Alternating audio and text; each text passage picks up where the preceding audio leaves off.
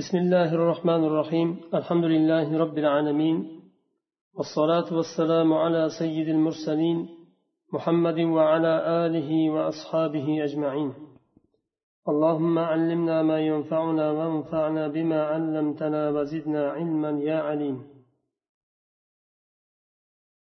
biz abu bakr siddiq roziyallohu anhuni hayotlarida davom etyapmiz abu bakr siddiq roziyallohu anhu hijratda rasululloh sollallohu alayhi vasallam bilan birga hijrat qildilar va bu muborak hijratda u kishining o'zlari va oilalari farzandlari juda ham katta bir xizmat ko'rsatdi. Abu bakr siddiq roziyallohu anhu aqli ochiq keng fikri uzoqni ko'radigan juda ham aqlli sahobalardan bittasi edi. Va shu bilan birgalikda butun borini va yo'g'ini o'zini jonini va butun oila a'zolarini allohni yo'lida tikkan inson edi. U kishini fidokorligi o'zini jonini fido qilishi va hatto farzandlarini insonni o'zini jonidan ham qimmatroq hisoblagan.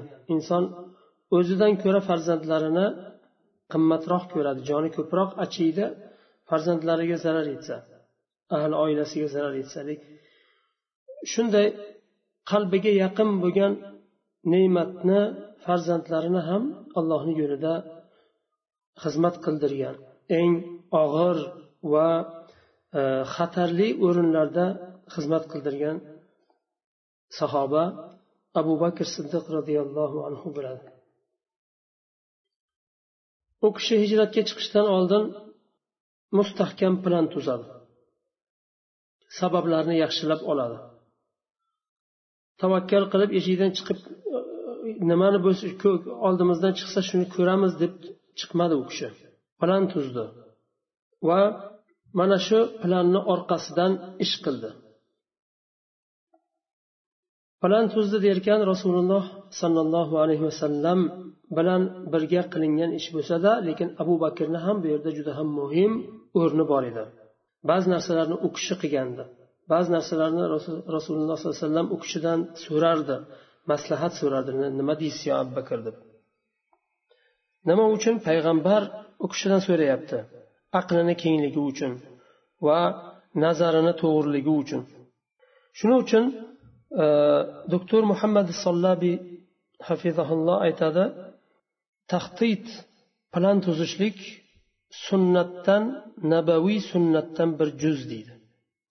Musulmon kishi bir ishni qilishdan oldin plan bilan ish qilishligi plan tuzib ish qilishligi bu sunnatdan deydi. Nima uchun? Chunki rasulullohni hayotlari ko'rsatadi bu narsani. Sahobalarni hayoti bu narsani ko'rsatib turadi. Va bu hijratdagi sunnatdan misol keltirgan e, doktor muhammad sollabiy rasululloh sollallohu alayhi vasallamni hijratdagi tuzgan planlarini. Rasululloh sollallohu alayhi vasallam abu bakrni uyiga hijratdan oldin peshin vaqtda keldilar. Makkada peshin vaqtda yurib bo'lmaydigan havo bo'ladi juda ham isib ketadi biror marta bu vaqtda kelmagandilar doim yo ertalab yo kechqurun kirardilar. Peshin vaqtida kelganlarida abu bakr siddiq roziyallohu anhu bu vaqtda keldilar demakki bir sabab bor jiddiy sabab bor. Deydi. Nima uchun bu vaqtda keldilar? Bu ham bir rasulullohni sabab sabablargani olishlari. Ya'ni ba'zi bir, bir ishni e, hijratday bir buyuk ishni qilayotganda va xatarli bir ishni qilayotganda mushriklar u kishini hijrat qilishga qo'ymasdi. Har qanday qilib yo'lini topib chiqib ketish kerak edi hijratga. Shuning uchun maxfiy qildilar. Maxfiy qilishlik. Muhim ishlarni maxfiy qilishlik demak sunnatdan ekan. Peshin vaqtida keldilar chunki makkani ahli chiqmaydi bu vaqtda. Bilmaydi u kishini. Kelib abu bakr siddiq roziyallohu anhu bilan ko'rishib bir narsani kelishganliklaridan xabar xabar topmaydi. Ikkinchi qilgan ishlari o'zlarini tanimasligi uchun boshlarini o'rab olgandilar. Issiq haligi arablarda bir odat bor. Issiq juda ham issiq vaqtda e, oq ro'mol bilan e, boshini va betini ham o'raydi ko'zi ochiq qoladi. Issiqdan qochib issiqdan saqlaydi ya'ni boshini ham yuzini ham. Shunday o'rab keldi issiqdan saqlangan kishi bo'lib ko'rindilar lekin asosiy maqsad o'zlarini tanitmaslik edi. Abu bakrga kelyapti demak bir gap bor demasin mushriklar. Orqalaridan tushmasin uchun. Uchinchi qilgan ishlari abu bakr roziyallohu anhuni uylariga kelganlarida kelgandan hijrat haqida gapirmadilar. Uydan uydagilarni chiqaring dedilar. Hatto o'sha uyda hech kim qolmasin faqat siz bilan man gaplashaylik degan mazmunda aytdilar. Va to'rtinchi qilgan ishlari kechasi hamma uyiga kirib tinchigandan keyin chiqdilar. Va abu bakrni uyini orqa orqa tarafidan chiqib ketdilar. Oldidan emas oldidan darvozasidan chiqilsa ko'rib qolishi mumkin. Shuning uchun orqa tarafidan chiqib ketdilar. Beshinchi qilgan ishlari hijratda makkadan madinaga tanlagan yo'llari makka qavmi odatlanmagan hech ham o'ylamagan yo'llardan yurdilar. Boshqa yo'lni tanladilar. U kishi rasululloh sollallohu alayhi vasallam va abu bakr ham bu yo'llarni bilmasdi. Shuning uchun mushriklardan bitta amin ishonchlisini ijaraga oladilar. Haqqini berib ijaraga oladilar va o'sha mushrik e, yana tanlashda ham adashmaydilar. Buni abu bakr siddiq roziyallohu anhu qiladi. Bu abu bakr siddiqni vazifasi e, mushrik shu mushrikka ikkita tuyani hozirlab berib qo'yadilar. Falon kuni falon vaqtda falon joyga olib shu ikkita tuyani bizga olib borib berasiz deb yuklaydi. G'orni og'ziga olib borasiz deb.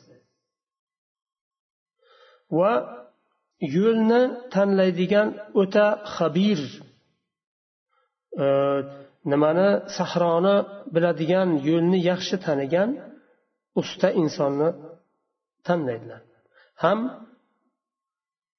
sirni saqlab biladigan ham unga ishonib ikkita tuyani berib biladigan ikkita tuyani olib bermay qo'ysa bo'ladi yo yerini mushuklarga sotsa borib o'ldiradi shu bilan shu ikkita tuya manga qoladi qutulaman desa bo'ladi lekin shunaqasini tanlamadi abu bakr roziyallohu anhu. Amin. Omonatdorini tanladi. Bu ham bir nimani e, bunaqa ham omonatdor kishini ham yo'lni yaxshi biladigan usta kishini tanlashligi bu ham bir nimani sabablarni to'g'ri olishlik. Olimlar shuning uchun aytadi hijratda rasululloh sollallohu alayhi vasallam bilan abu bakr mushrikdan foydalandi. Mushrikdan yordam oldi. Ya'ni yordam yordam talab qildi. Yordam talab qilishi tuyani uch kun uyda saqlab turishi qarab va falon vaqtda ertalab tong vaqtida olib borib berishi va madinagacha bularni olib borib qo'yib qaytib kelishi bu uni yordam talab qilish undan bir e, ba'zi bir ishlarda hijrat ishlarida. Olimlar aytadi mushriklardan yordam talab qilsa bo'ladi faqat shartlar bilan. Hamma o'rinda hamma vaqt har qanday ishda emas. Shartlari bilan yordam talab qilsa bo'ladi. Shuning uchun imom molik roziyallohu anhudan e, so'ralganida u kishi aytganlar yordam talab qilsa yordam olsa bo'ladi kofirlardan. E, sharti ular xizmatkor bo'lishi kerak hakam bo'lmaslik kerak. Masalan katta davlatlardan yordam talab qilib yordam bering ikkinchi toifani yengib olayman deyishligi masalan katta bugungi yer yuzidagi katta davlatlar agar bir toifaga musulmon toifa bo'lsin boshqa bir toifaga qarshi yordam beradigan bo'lsa xizmatkor bo'lib kelib yordam bermaydi. Hakam bo'lib kelib yordam beradi. Mani aytganimni qilasan mani chizgan chizig'imdan yurasan undan keyin man mana uni ol deb yordam nima qilishi mumkin qo'lini cho'zishi mumkin. Bir nechta shartlarni aytgan olimlar qachon kofirdan yordam olsa bo'ladi? Yo yordam talab qilsa bo'ladi agar aniq shar'an aniq foyda bo'ladigan bo'lsa. Shar'an shariat agar ha foydasi bor u bir insonni aqli bilan emas yo bir to'rtta ilmsizda aqli bilan emas. Shar'an foyda bo'lishlik kerak foyda derkan dunyoviy bir kishini foydasi emas tijorati uchun boshqa nima yo diniy va e, muhim musulmonlarda asosiy bir e, hayotlari uchun jonlarini saqlab qolish uchun dinlarini saqlab qolish uchun mana bunday yoyinki dinni rivoji shunga o'xshagan aniq bir manfaat bo'ladigan bo'lsa yordam so'rasa bo'ladi. Faqat bu shartni bir o'zi emas bir nechta bir nechta shart birgalikda topilishi kerak. Foydasi bor ekan tamom deyilmaydi. Yuqorida aytganimizdek imom molik rahimallohni aytgan so'zi xadam bo'lishlik kerak. Ular kelib hakam bo'lmaslik kerak. Xizmatkor bo'lib xizmat qilsa yordam bersa bo'ladi degan. Hakam bo'lib kelib hukm qiladigan bo'lsa ustimizdan yo'q degan bo'lmaydi degan. Va ishonchli bo'lishlik kerak.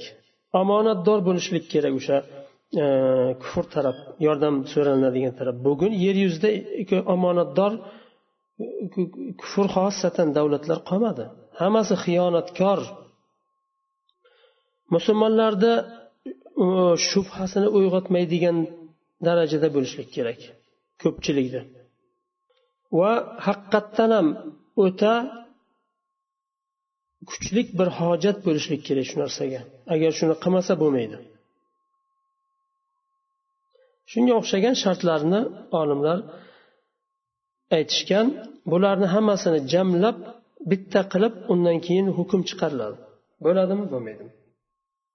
Abu bakr siddiq roziyallohu anhuni hijratdagi o'rinlari mana shunday bo'lgan. U kishi bolalarni ham islomda tarbiyaladi. Tarbiyada o'zlari e, ya'ni u kishi bergan tarbiya farzandlarini har birini hayotida ko'rinib turardi solih tarbiya. Masalan o'g'illari abdullohni oladigan bo'lsak abdulloh roziyallohu anhu ertalab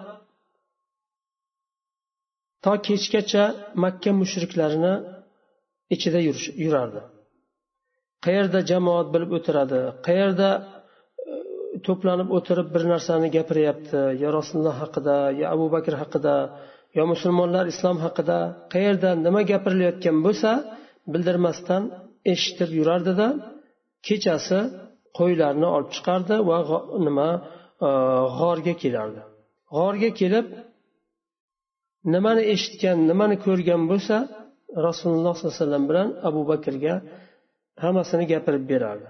Va g'orni og'zida yotardi. G'orni og'zida yotib e, ertalabgacha o'sha yerda yotardi. Agar e, mushriklar yo biror bir narsa zarar beruvchi bir hayvon bo'lsin boshqa narsa bo'lsin agar kirsa birinchi manga kelsin degan nima bilan? Islomni qo'riqlashlik fidokorlik mana abu bakr siddiq roziyallohu anhuni o'g'illari o'zlariga o'xshagan fidokor edi. Nafaqat o'g'illari hamma farzandlari aynan shu sifatda edi. Abdulloh roziyallohu anhu o'ta aqlli ziyrak va bir vazifa e, buyurilsa o'ta ustalik bilan bajaradigan yigit edi. Abu bakr roziyallohu anhu chizib bergan manhajni planni o'ta bir qoyil qoladigan shaklda u kishi bajaradi shu hijratda.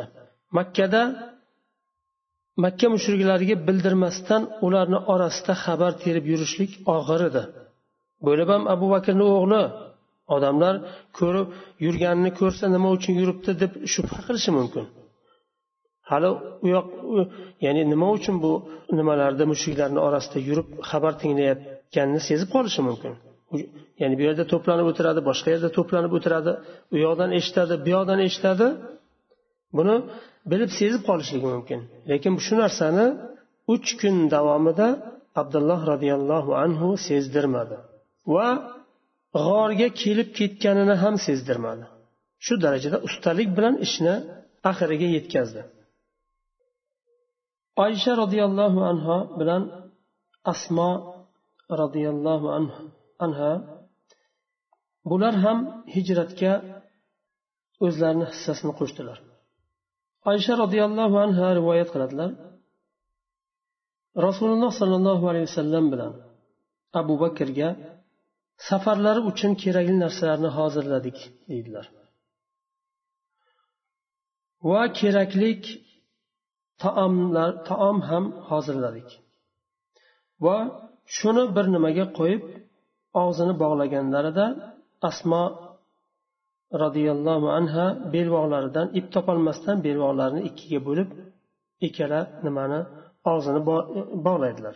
Shuning uchun deb rasululloh sollallohu alayhi vasallam laqab qo'yadilar u kishiga. Asma roziyallohu anha abu bakr roziyallohu anhuni qizlari otalari bilan rasululloh alayhi vasallam hijratga chiqqanlaridan keyin mushriklar u kishini abu bakrni uyiga keladi. U kishi o'zlari rivoyat qiladilar.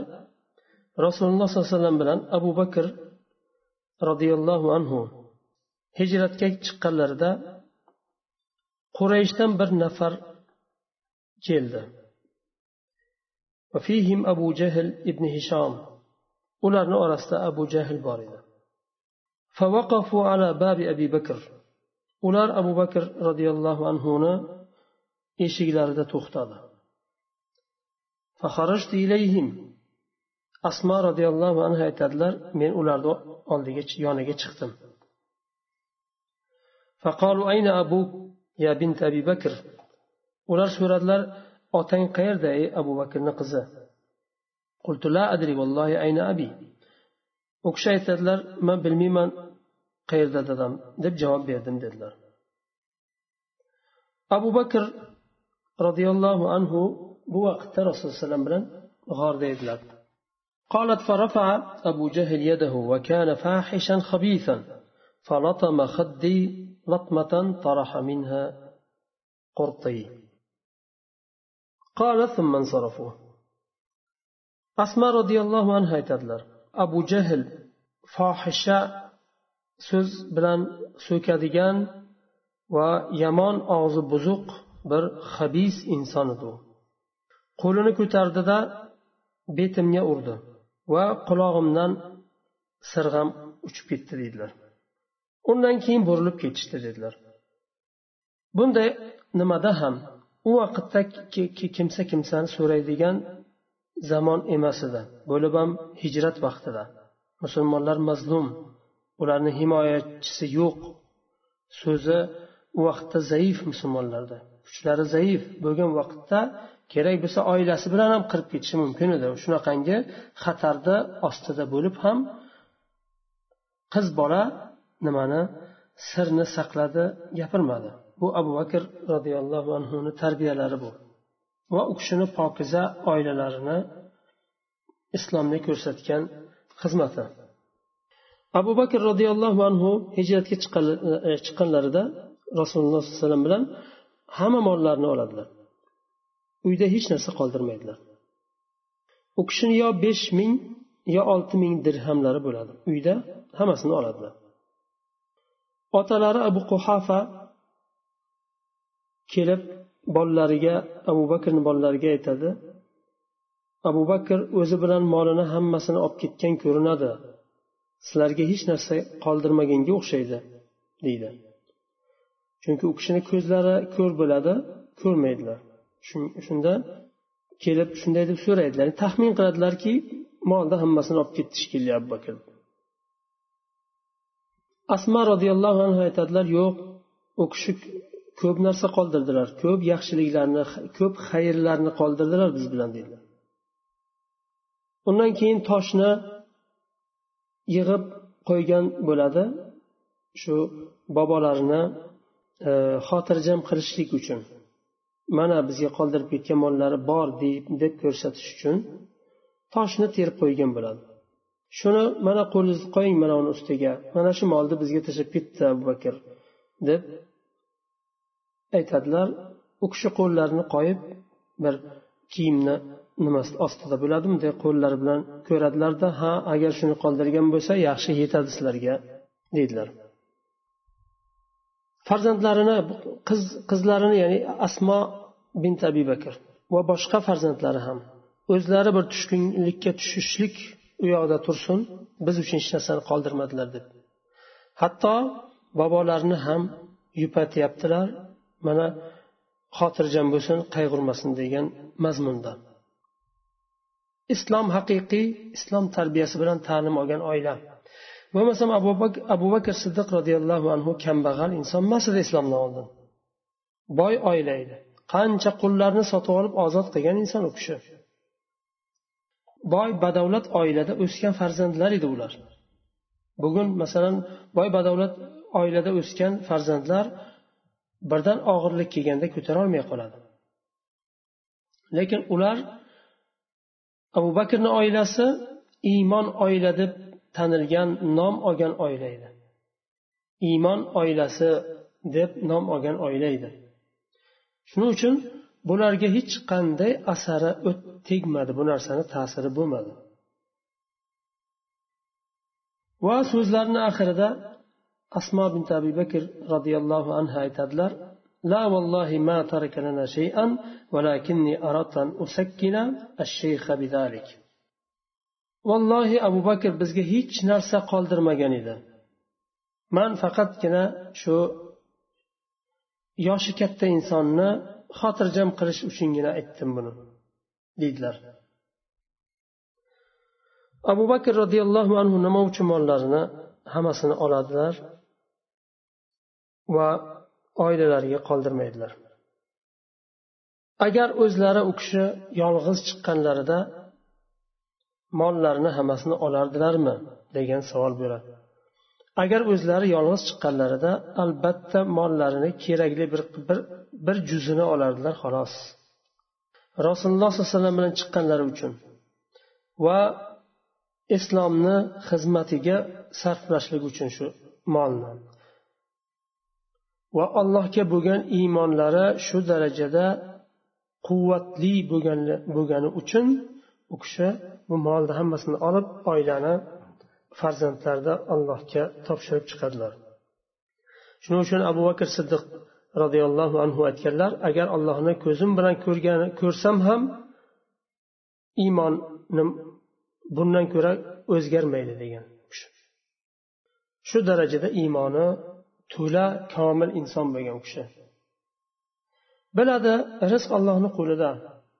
Biror bir masalan mol dunyo qoldirgan taqdirda ham qoldirmasa ham razzoq alloh agar bir katta bir miqdorda mol qoldirganda balkim ularga nasib bo'lmasligi ham mumkin. Mushriklar kelib talon taroj qilishi mumkin. Qoldirmasa masalan alloh o'zi istagan yo'li bilan rizqlantirishi ham mumkin. Bu allohni qo'lidagi narsa bo'lgandan keyin u kishi bu fidokorlik olloh uchun rasuli uchun va allohni dini uchun fidokorlik hatto ahlini fido qilishga o'xshagan bir narsa bu. Mayli ahlim pulsiz qolsa qolsin lekin allohni rasuli va dini xatarli bir nimaga uchramasin. Ya'niki bu e, madad bo'lsin shu allohni rasuliga va diniga degan bir nima bilan maqsadda qilingan bir fidokorlik bu. Sahobalarni hayotlarida hammasini hayotida ajoyib bir qissalarni ko'ramiz. Ajoyib bir ibratlarni ko'ramiz. Har bir ularni hayotini o'qiganda har bir holatni ko'rganda o'qiganda o'zimizga bir solib ko'rsak juda ham katta bir farqlik bir ularni hayoti bizdan ko'ra juda ham katta bir nimada farq qilgan. Lekin ular haqiqatdan ham shunday bo'lgan va shunday qilib bilgan. Chunki alloh taolo sahobalarni avvalambor ularni o'sishligi sahroda o'sdi va u vaqtda bu darajada shaytonlik yo'q edi. Shaytonlikni turi hozir zamon eski o'tgan sari shaytonlikni turlari chiqarilyapti. Internetda bo'lsin boshqa bo'lsin odamlarni odam hozir odam ko'paygan sari yer yuzida axloq ham buzilyapti boshqa ham bo'lyapti. Lekin u vaqtda qandaydir odamlarni tabiati hali sof edi boshqa edi. Bu bir tarafdan. Ikkinchi tarafdan alloh taolo atayin rasulini atrofida eng pok insonlarni jamladi. Eng yaxshi um-, ummatni eng afzallarini jamladi rasuliga yordamchi bo'lishi uchun. Og'ir bir zamonida islomni ilk qadami edi. U vaqtda sodiq insonlar kerak edi. Rasulullohni atroflarida. Shuning uchun alloh taolo ummatni eng afzalini avvalida nima qildi? Jamladi. Bizdan talab qilinadigan narsa sahobalarday bo'lish emas. Bu mustahil bir narsa. Sahobalarday hech kim bo'lolmaydi lekin ularga yaqin intilishlik ularga qarab intilishlik hayotimizni ularni hayotiga o'xshatishlik ulardan ibrat olish. Qanday islomni rivojlanishi uchun shu sahobalar hissasini qo'shdi.